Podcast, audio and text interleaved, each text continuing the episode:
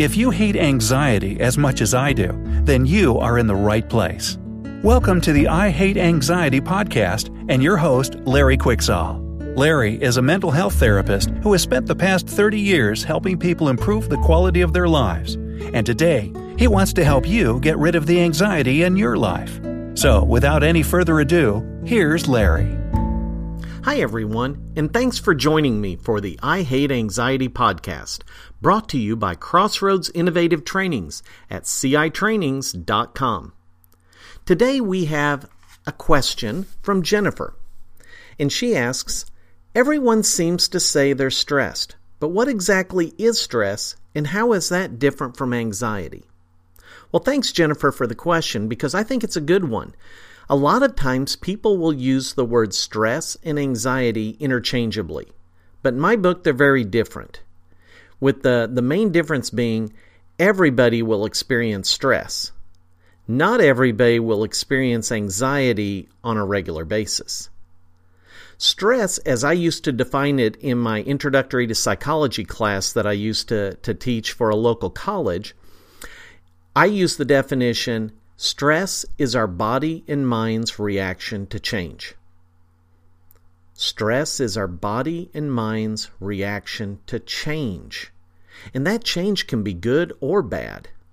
Good changes may be a job promotion or even getting a job, getting married, getting a first house, finding out that you're going to be having your first child, you know, all kinds of good things that happen in life.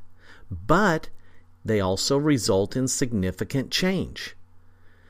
Bad stress, bad things that happen, may be losing a job, child moving away from home that you really didn't want them to move away that far, um, end of a marriage, uh, getting a boss that you don't really like. You know, those are all changes that are more negative. But whether it's positive or whether it's negative, that change causes stress.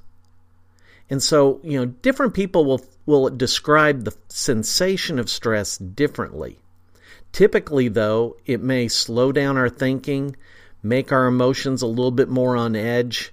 Uh, we may start reacting more rather than thinking more.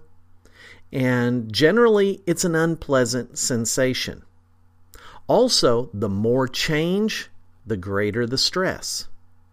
And sometimes that stress may kick in where we where we believe it's a serious threat and we may actually start having some anxiety with stress.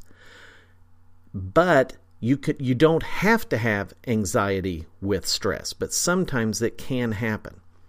Okay now let's look at the definition of anxiety. Anxiety does not have to have any kind of change involved anxiety has to do more with a chemical process in our body that's designed to save us from life threatening situations. You've all probably heard of your fight or flight response. And that's really associated with anxiety. When we are in a life threatening situation, this is going to be the, the quick version. We'll probably cover this in other podcasts in a lot more detail. But when you are in a what's perceived as a life threatening situation, there's a little part of your brain called the amygdala that will launch the sympathetic nervous system. And this is what we commonly call your fight or flight response. There is a major hormone that is released in the fight or flight response, and that is adrenaline.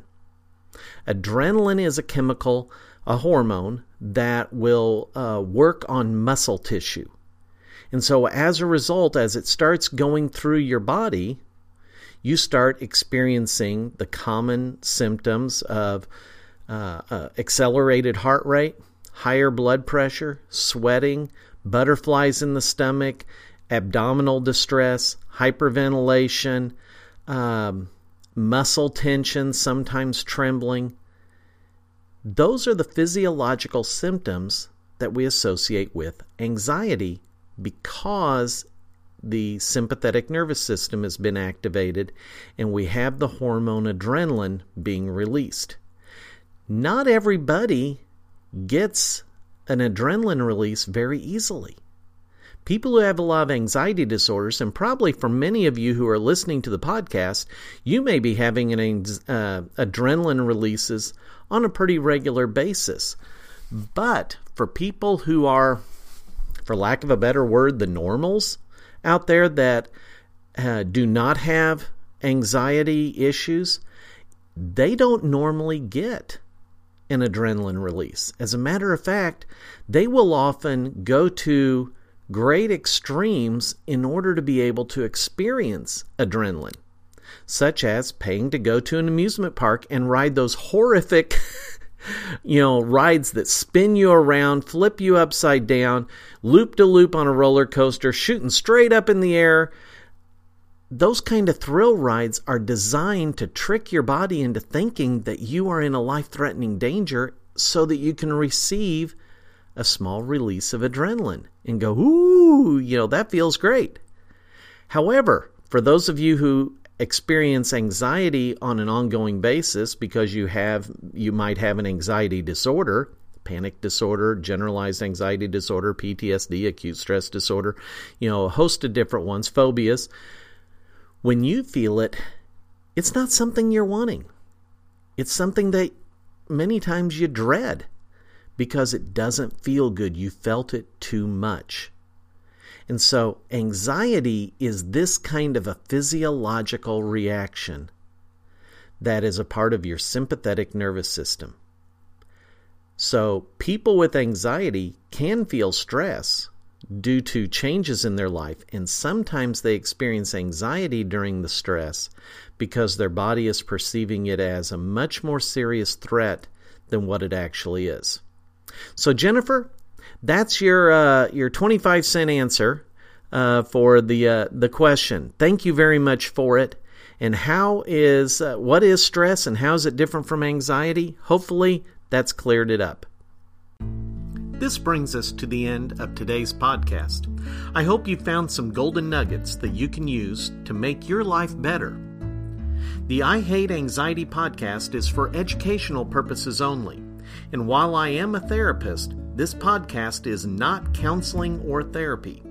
If you need either counseling or therapy, please seek out the services of a licensed professional in your area.